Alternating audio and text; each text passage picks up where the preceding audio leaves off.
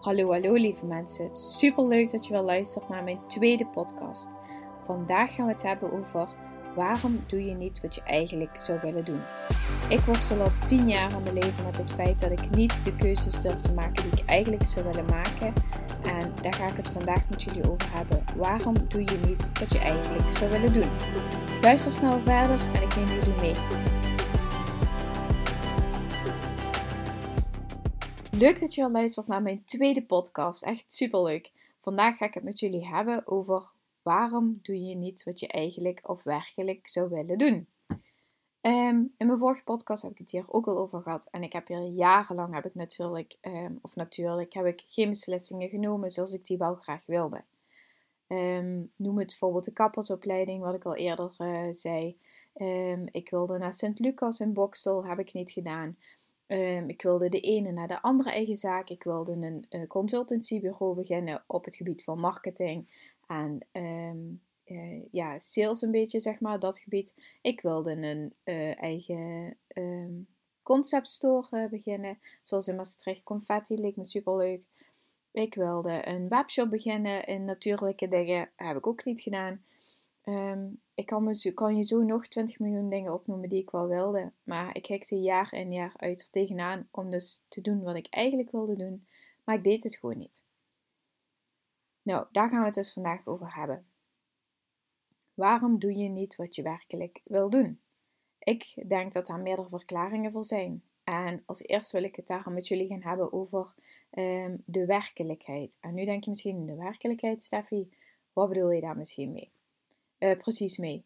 Nou, de werkelijkheid, wat mij betreft, is dat hoe je naar iets kijkt. Hoe wij, nou, hoe wij um, als mensen de situatie of iets, een, een, een proces of een, um, noem het dan maar op, waar we een onderwerp aanschouwen. Um, er is geen eenduidig antwoord op te geven op wat de werkelijkheid precies is, want er is niet één werkelijkheid. Iedereen ziet de werkelijkheid anders. En misschien denk je nu, ja, goed, logisch, Steffi, dat uh, snap ik wel. Maar als je daar even goed over nadenkt, over wat de impact ervan is, van het feit dat iedereen de werkelijkheid anders ziet. Dat iedereen, iedereen. Dus als je kijkt, ik zit hier op mijn slaapkamer waar ik deze podcast op nemen. Ik kijk de straat in, ik zie zo drie huizen na, uh, voor me. Ik weet dat daar in ieder huis wonen drie, vier mensen. Nou, al die drie, vier mensen weet, bekijken hun leven al en bekijken situaties al ieders vanuit een eigen perspectief. Moet je voorstellen dat we dat met z'n allemaal een eigen perspectief hebben. Dus er is ook geen, ja, er zal niemand zijn die precies hetzelfde zal vinden als jij. Of precies hetzelfde heeft meegemaakt als jij. Ja, de werkelijkheid, waar wordt die door gevormd? Door aangeleerd gedrag. Uh, bijvoorbeeld je normen en waarden die je hebt meegekregen en die je zelf hebt ontwikkeld in je leven invloeden vanuit je jeugd. Denk bijvoorbeeld aan een trainer of een coach bij een sportvereniging. Of um, bij mij is bijvoorbeeld uh, de moeder van uh, mijn beste vriendinnetje van vroeger een heel belangrijk persoon geweest. Uh, je opvoeding, omgevingsfactoren. Um, ben je in een welvarende jeugd zeg maar, opgegroeid? Ben je wel er tekorten in je, in je leven? Uh, hoe, wat voor schooltijd heb je gehad? Ja, we kunnen nog wel even doorgaan. Maar dit zijn dus allemaal invloeden die je meeneemt. Allemaal ervaringen die jou steeds de werkelijkheid doen uh, bijschaven, bijvormen. En je kunt je natuurlijk ook voorstellen dat het zien vanuit het perspectief dat jij hebt, dat verandert ook met in de loop van de jaren. Natuurlijk is het niet zo dat je heel, ja, tenzij je gaat, dat je radicaliseert, maar in principe is het zo dat je hoe jij de werkelijkheid ziet, dat die in principe redelijk standvastig is, dat hij wel een keer naar links of naar rechts kan opschuiven, maar niet heel extreem. Tenzij je natuurlijk echt extreme situaties meemaakt, waardoor dat jij inderdaad uh, je mening of je, je visie of je oordeel heel erg gaat bijschaven. Nou, je kunt je indenken natuurlijk dat als je al deze invloeden ja, op je in laat werken, en je dan dus zo kijken naar situaties, dat iedereen natuurlijk anders handelt en anders reageert. Um, dus ook mensen, als ik, ik ben wel stik jaloers geweest op mensen, ik denk van Potjendori, die was gewoon uh, op zijn 25 had hij gewoon een eigen bedrijf. En um, als ik dan bijvoorbeeld, heb ik het vorige keer ook over gehad, Aranka van der Voorde. Nou, die meid die heeft gewoon echt het ene bedrijf naar het andere bedrijf opgezet. Uh, Fit Girl Code, misschien ken je het, heeft zij uh, opgericht. Dat heeft ze ook nog steeds. Ze heeft een eigen sportkledinglijn gelanceerd. Dat, daar, verkoopt, daar is nu geen sportkleding meer, omdat ze zich op andere dingen toelegt. Maar zij heeft gewoon al op de 25e had zij dat gewoon al. Ze bouwt het ene na het andere op. En eh, natuurlijk zal ze wel eens een keer achter de oor krabben van is het slim of moet ik te doen. Maar die doet dat gewoon. Maar als ik dan ook daar dieper in duik, ik ben dus naar een event van haar geweest, dan merk ik dus ook dat haar ehm, vader haar heel jong al op een bepaalde manier heeft uh, geenthousiasmeerd om met geld, hoe, hoe zij met geld moest omgaan. Um, haar moeder die heeft haar meegeholpen met uh, pakketjes inpakken en uitpakken. Dus haar ouders die stonden daar op een hele andere manier in dan dat uh, bij mij thuis. Bijvoorbeeld bij mij het heel vanuit veiligheid en zorg maar voor zekerheid. Terwijl bij haar thuis natuurlijk op een andere manier um, daarmee is omgegaan. Dus dan zie je al zeg maar dat die, wat die impact is. Dus ik kan wel de hele tijd, waar ik dus heel onrustig van werd, is van ja, maar ik ben ook al zo oud en waarom lukt het mij niet? En ik ging weet het afmeten met zo iemand. Terwijl als je dan, dat vergeet je dan eigenlijk ook wel, omdat je altijd kijkt naar het resultaat. Je kijkt altijd naar wat iemand al heeft bereikt. En je kijkt nooit naar de weg wat iemand heeft afgelegd. En um, sommige mensen staan, als jij denkt, oké, ik wil daar ook naartoe, hebben sommige mensen gewoon wat meer voordeel, zullen maar even zeggen. Dus dat ze inderdaad in een, um, ja, in een omgeving opgroeien waarin dat, dat dan veel meer wordt gesupport. Ze hebben misschien een voorbeeld van een vader die een eigen bedrijf had of een moeder. Um, ja, je kunt je dus al die dingen wat ik net al zei, misschien op school een, een leraar gehad die daarin heel enthousiast was en waarin dat zij misschien um, al sneller stappen durfde te maken. Dus ik ben me er ook heel steeds meer bewuster van dat ik, uh, en dat is ook wel heel cliché, maar je kunt het horen, maar het moet wel tot je doordringen. Je moet het beseffen. Dus dat iedereen leeft zijn eigen leven en iedereen legt zijn eigen reis af en, zijn en ontwikkelt zijn eigen proces daarin. En als jij een stip aan de horizon zet en je kunt je daar uh, helemaal toe richten en aan vasthouden, zul je ook naar die richting gaan ontwikkelen. En dan kun je ook daar komen waar iemand anders kan komen. En dan kun je daar ook zoveel succes behalen als dat die ander dat heeft. En dat die ander daar misschien nu al is, ja, dat zegt helemaal niks over jou. Dat zegt juist duizend helemaal niks over jou. Want die ander heeft inderdaad, wat ik net ook al zei, waarschijnlijk gewoon in zijn jeugd of in zijn leven gewoon andere stappen gezet, omdat daar ook andere dingen aan ten grondslag lagen. Nou, ehm, ik wilde nog iets zeggen, dat viel mij net in, dat komt dadelijk waarschijnlijk naar boven. Um, als je dus terug naar die werkelijkheid gaat kijken, uh, ik heb dat wel eens, waarschijnlijk hebben jullie dat ook, dat je ruzie hebt met je partner en dat je zegt, ja, maar ik zei dit. Ja, nee, maar dat zei je helemaal niet. Ja, jawel. Nee, ja, maar ja, zo bedoelde ik het niet. Ja, maar hoe bedoelde je het dan? Dus dat je over en weer elkaar eigenlijk niet goed begrijpt en dat je wel denkt dat je het zo zegt, maar die ander zegt, ja. Zodat je over en weer discussie hebt over het hoe en het wat, omdat je eigenlijk um, allebei dus vanuit een ander perspectief naar zo'n situatie bekijkt. Um, als je dus inderdaad zou kijken naar de keuzes die je hebt gemaakt in je leven en de dingen die je misschien anders had willen zien, kun je dus ook eens gaan nadenken over, goh, welke invloeden liggen daar aan ten grondslag? Waarom heb ik die keuze gemaakt en wat zou ik daar anders aan kunnen maken? En ik zeg niet dat het makkelijk is hè, om in één stap in één keer te zeggen: Oh ja, toen heb ik die keuze gemaakt. Ik zou nu wel iets anders willen. Maar ik voel me zo belemmerd. Zo intern zit er een blokkade. Ik kan niet, ik durf niet. Ik wil eigenlijk ook niet, want dat voelt gewoon niet fijn. Daar voel ik me heel akelig bij. Ik zeg niet dat je dat moet doen. Maar um, je kunt er door, door ernaar te gaan kijken en het te onderzoeken, kun je wel uh, gaan, kun je het gaan analyseren en kun je er andere keuzes in de toekomst eventueel gaan maken. Um, daarnaast, het tweede ding, dus het eerste is natuurlijk die werkelijkheid. En um, het tweede ding is dat we heel vaak handelen uit angst. En angst, dat is een heel raar woord. Dat is eigenlijk ook zo'n woord wat ik eigenlijk vorige keer ook al in die podcast zei. Dat iemand zei, dankbaar, dat ik daar zo'n afschuw tegen, afkeer tegen had. Nou, dat heb ik dus met angst ook heel erg. Dan moet ik echt denken aan mensen die uh, een spin zien en dan zeg maar uh, zes hoog klimmen.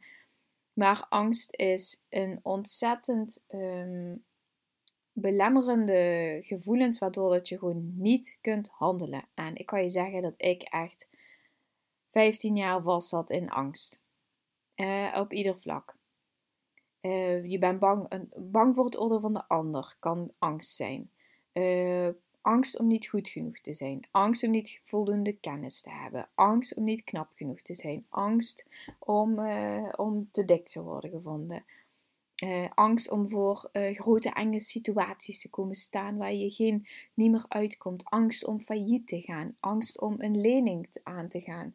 Um, en als je dan gaat nadenken, ja oké, ik ga een lening aan. Ja, ben ik, uh, ben ik roekeloos in mijn leven? Nee, ik ben niet roekeloos. Ja, maar dit voelt wel heel roekeloos aan. Dus doe maar niet continu die veilige ruimte opzoeken om maar niet de keuze te maken die je wel eigenlijk zou willen maken. En daar ben ik echt iedere keer als ik merk dat ik uh, me onzeker en angstig voel, dan weet ik waar het vandaan komt en dan kan ik er ook iets aan doen. Maar eerst wilde ik het gewoon niet en mocht die angst helemaal overheersen. Ik ben bijvoorbeeld uh, twee jaar geleden ook al begonnen aan het schrijven van een e-book. Naar aanleiding van mijn uh, stemmingsklachten die ik het eerste jaar heb gehad uh, nadat Miles was geboren.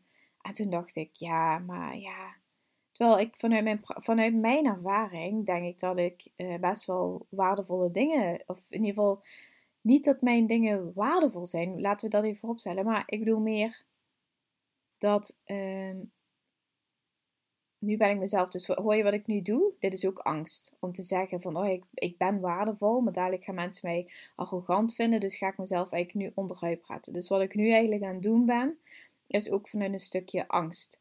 Um, ik denk dat twee jaar geleden dat mijn e-book wilde ik heel graag schrijven, ben ik ook aan begonnen. Maar toen het bijna af was, kwam ik, kon ik het niet afmaken. Dus ik bleef de tijd heel hangen op de details en de layout en de kleuren waren niet goed. En dit was niet goed en de tekst versprong de hele tijd. Terwijl als ik het echt had willen afmaken, had ik het afgemaakt. Maar als ik het af had gemaakt, had ik het moeten lanceren. Want we gaan niet iets af klaar laten staan, gewoon maar online uh, ja, voor mezelf. Dat wil ik niet ik heb dat toen dus niet afgemaakt om niet goed genoeg gevonden te worden. Of om uh, mijn kop boven het maaiveld uit te steken. Of omdat mensen gaan zeggen, ach, dan heb je Steffi weer. En als idem dito zo hoor, bijna iedere post die ik deel op Instagram, denk ik, oh, dan zul je wel mensen hebben, oh, daar heb je Steffi weer. En ook met deze podcast denk ik dat ook. Oh, daar heb je Steffi weer. Nou, die vindt zichzelf wel heel interessant. Die wil wel wel delen. En dat zijn van die stemmetjes. Als je even denkt aan een tekenfilm, heb je rechts een engeltje en links een duiveltje. En dat duiveltje, dat kan zijn kop niet houden. Dat kan maar doorzaniken en zaniken en zaniken over waarom je niet goed genoeg bent. En ik kan je zeggen, die kun je zijn kop laten houden. Of je kunt gewoon op een gegeven moment denken, ja, uh, als ik iedere dag naar jou luister, dan ga ik nog steeds niet doen wat ik wil. Want onderaan de streep, ik werd echt doodongelukkig van het feit dat ik dacht, ik moet het kwijt. Ik ben iemand, ik ben super open. Dus als je mij tegen zou komen op straat en je vraagt me drie vragen, bij vraag drie ben ik al super open, zou ik het hele verhaal al vertellen. Ik heb echt no, ja, geen schaamte wat dat betreft. Um, dus voor mij, ik voelde, voelde voor mij ook heel normaal en logisch om dingen te gaan delen en te gaan vertellen over hoe ik het heb ervaren. En uh, ik vind het juist heel inspirerend om dat bij andere mensen ook te zien. En ik volg ook graag mensen die graag open en eerlijk zijn. En niet waar alle, de hele Instagram-account, alles op elkaar is afgestemd in hetzelfde kleurenpalet. Mag ik even een tijltje? Sorry, maar als je dat zo belangrijk vindt, dan denk ik ook weer: goh, wat een angst angst dat andere mensen er wat van gaan denken, dat het zo keurig perfect op elkaar is afgestemd. En ik denk dat iedereen wel ergens handelt vanuit angst. Nu weet ik wat ik net nog wilde zeggen, het komt ineens boven. Ik ben enorm fan van Beyoncé en daar ben ik al mijn hele leven van Destiny's Child. En toen weet ik dat een vriendin van mij zei: Oh ja, nee, die Beyoncé die vind ik niks, want dat is zo'n aandachtstrekker. Nou, ik vond het juist zo vet dat zij zo op de voorgrond treden. Dat ze zo die aandacht naar haar toe trok. En dat ze juist die dansjes zo goed kon doen en zo. En ik was, ik was en ben helemaal gek van dansen. Ik doe het alleen nu niet meer, maar vroeger wel. Um, maar die Beyoncé, ik kan je zeggen dat ik iedere documentaire van haar heb versleten. Ieder nieuwtje wat er uh, op inter internet te vinden is over haar, dat weet ik over haar. Ik ben uh, echt zwaar, zwaar, zwaar fan van haar. En ieder muziekje wat, er wordt, wat door haar wordt gelanceerd, vind ik gewoon geweldig. Vind ik gewoon zo fantastisch. Maar die vrouw, die heeft zo'n power, die heeft zo'n boodschap en door haar ben ik ook echt gegroeid. Dat durf ik je echt te zeggen. Door haar, door haar mentaliteit, door hoe zij in het leven staat, hoe zij dingen bereikt, hoe zij vol voor dingen gaat en hoe hard zij heeft gewerkt om te zijn waar ze nu is. Het is haar niet in de schoot geworpen. Het is haar niet zomaar komen aanwaaien. Zij heeft gewoon vanaf haar een jaar of zes, dit, weet ik dan niet, maar vanaf een jaar of zes is ze gewoon keert aan de slag gegaan met haar vader en met uh, Kelly Rowland om dus uh, die topartiest te worden die ze nu is. En je ziet dus ook gewoon gaandeweg, ze heeft ook tegenslagen gekend en ook best wel grote. En toch is ze doorgezet en heeft het haar alleen maar harder gemaakt om een nog meer laten zien dat ze wel dat heel graag wilde en laten zien waaraan ze nog zou moeten werken om te komen waar ze dus nu is. En dan denk ik, ja, kijk, als ik een gouden keeltje had, dan denk ik, oh, dan was ik ook al zoals Beyoncé. Dat geloof ik niet. Omdat Beyoncé echt zo dedicated is en zo toegewijd is aan haar als persoon en wat zij graag wil bereiken.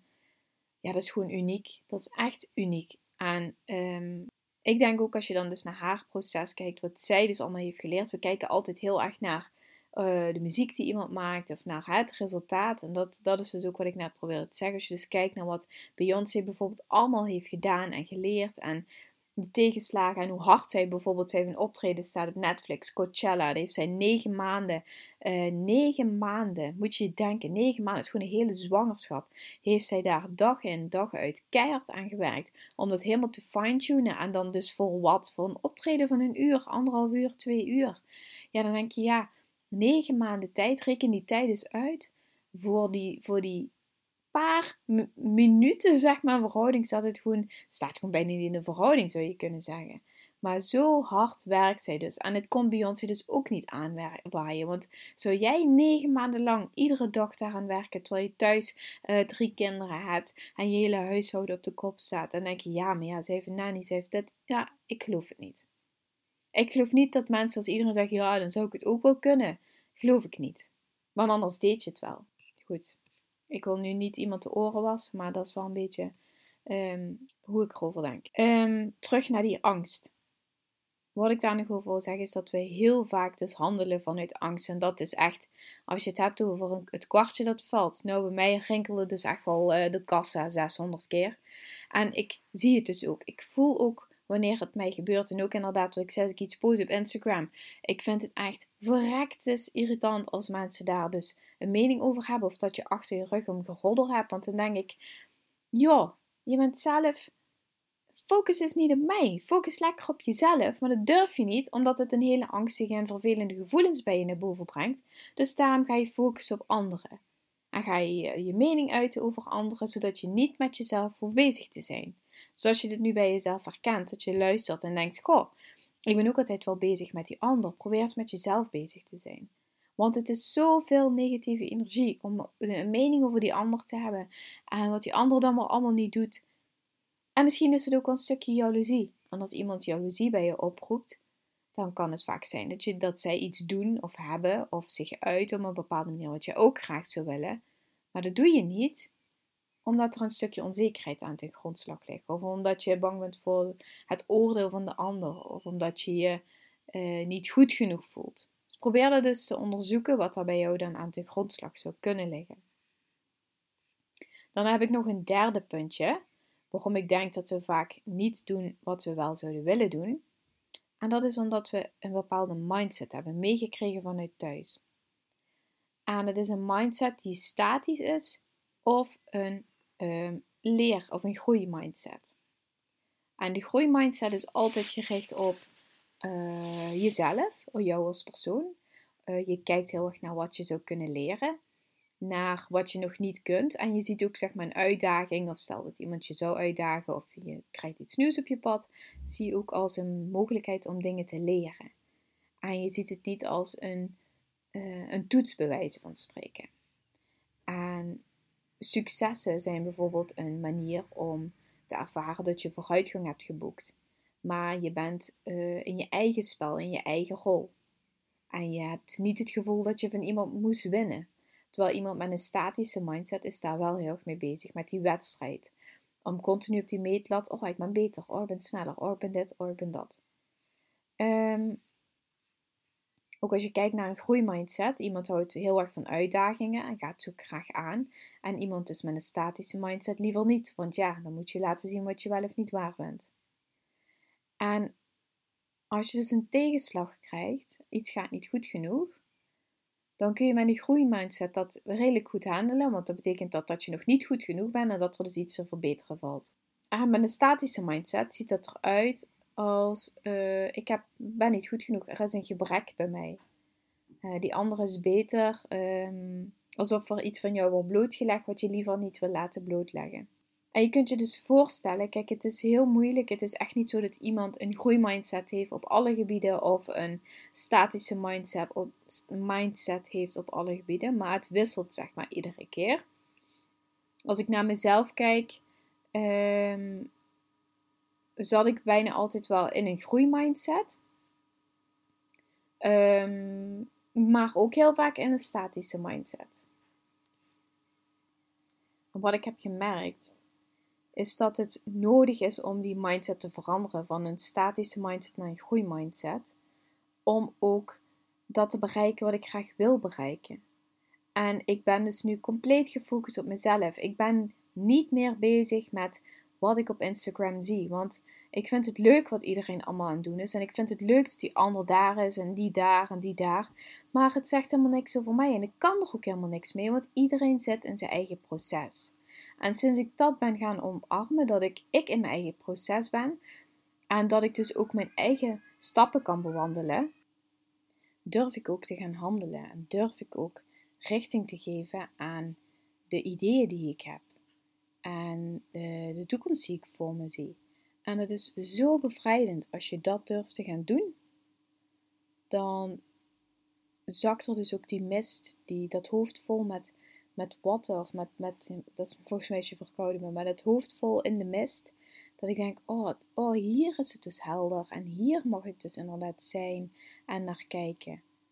Dus probeer het voor jezelf te onderzoeken of je inderdaad ook van dit soort angsten bijvoorbeeld ervaart. En ehm, hoe ze jou belemmeren. En soms dan denk je ook inderdaad, ja Steffi, maar dit zijn geen angsten, maar probeer er eens wat dieper over na te denken. Want misschien lijkt er aan, uh, op, aan de oppervlakte geen angst te zijn, maar ligt er aan ten grondslag. Dus als je dieper gaat kijken, wel, um, hoe heet het, dus die angsten. Dan wil ik nog iets anders met jullie uh, bespreken. Als je dus denkt aan um, doelen die je dus voor je ziet, en waarom dat jij ze niet bereikt, is vaak heeft dat te maken met zelfsabotage. En dat is een soort visieuze cirkel. Dus je hebt een zelfbeeld van jezelf. Uh, ik kan dat niet, ik wil dat niet, uh, dat hoort niet bij mij, um, dat kan die ander wel. Dus als ik bijvoorbeeld denk aan Aranka en wat ik bijvoorbeeld graag wilde, nou mijn zelfbeeld was, ik ben nog niet goed genoeg, ik ben nog niet ver genoeg, wie ben ik om dat te gaan zeggen? Dus ik ging dat heel erg spiegelen aan mij en dan ging ik dan kijken naar mijn eigen ervaringen. Dus ja, ja, ja, als ik dan wel eens wat deelde op Instagram en niet iedereen reageerde daarop, was dat voor mij de bevestiging dat ik inderdaad niet zo ver was. Nou, vervolgens ging ik er tegenop zien en ging ik er weer toch maar niet naar handelen. En ik voelde me nog steeds niet zelfverzekerd genoeg om het uh, te doen. Dus vervolgens deed ik het niet, of dan deed ik het wel, maar niet zoals ik het eigenlijk zou willen. Dus ging ik eerst allemaal bij allemaal mensen afkijken hoe zij het dan bij wijze van spreken deden en het dan delen. Dus vervolgens post ik dan wel eens wat, maar dan was het niet helemaal 100% mijn berichtje bij wijze van spreken. Nou, maar is gevolg dat, um, ja, dat dat mijn resultaat toch wel eh, negatief ten uh, beïnvloeden. En dat had natuurlijk ook weer een negatief effect op mijn zelfbeeld. En andere mensen die gingen natuurlijk ook weer over mij uh, babbelen, want ja, mijn gedrag was toch niet zo positief. Met als gevolg dat ik dus in die vicieuze cirkel zit en mezelf dus eigenlijk saboteer. Dus ik wil wel, maar ik kan het gewoon niet, omdat ik die vicieuze cirkel niet doorbreek. En soms is ik wil wel, maar kan niet. Is zeg maar zo'n zo'n zinnetje wat je gebruikt als smoesje. Maar dit is geen smoesje, dit is echt uh, serious business. Als jij jezelf blijft saboteren, kom je dus ook geen ene steek verder. Als jij dus jezelf naar beneden blijft praten, omdat je zegt dat je niet goed genoeg bent, of omdat je het niet zou kunnen, of wat dan ook, wat natuurlijk de grootste onzin is. Want als ik het kan, kan jij het ook. En als uh, de buurvrouw naast mij het kan, dan kan ik het ook. En dan kun jij het ook. En als um, uh, weet ik, whatever, Chantal Jansen met haar Limburgs accent nu op de Nederlandse tv is, die heeft ook fucking hard gewerkt om te komen waar ze nu is.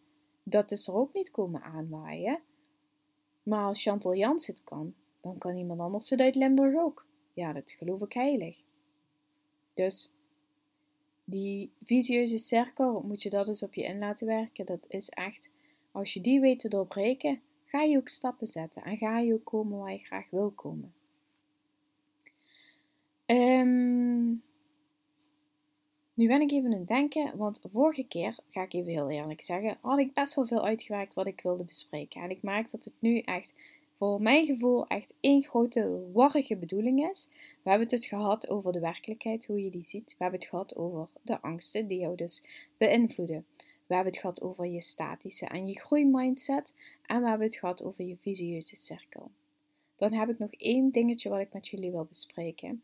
En dat is de ijsberg. En uh, de ijsberg is eigenlijk, wordt die in heel veel uh, voorbeelden wordt die gebruikt. Dus zeg maar dat je boven water zie je dan een stukje ijs. En dat is dan zichtbaar. En onder water zit er altijd veel meer. Dan hebben ze over veranderingen binnen organisaties gebruiken ze die. Ze hebben het over um, noemen als je wil veranderen van dieet of hoe heet dat, van leefstijl gebruiken ze die. Um, ik ben hem laatst ook tegengekomen en ik vond hem echt super interessant. Dus ik wil hem eigenlijk met jullie delen is dat wat je boven, uh, boven het water ziet, is zeg maar je gedrag, de kennis en de vaardigheden. Gedrag kunnen we zien, kennis en vaardigheden kunnen we toetsen. Dat is wat we zien. En vaak zit er onder water zit er veel meer onder. Dus zeg maar je normen en waarden, de overtuigingen die je over jezelf hebt. Um, jouw diepste wensen, jouw dromen die je voor jezelf hebt. Um, jouw drijfveren, wat drijft jou iedere dag om te handelen. En als jij niet in lijn bent met jezelf, met wat je eigenlijk diep van binnen wilt.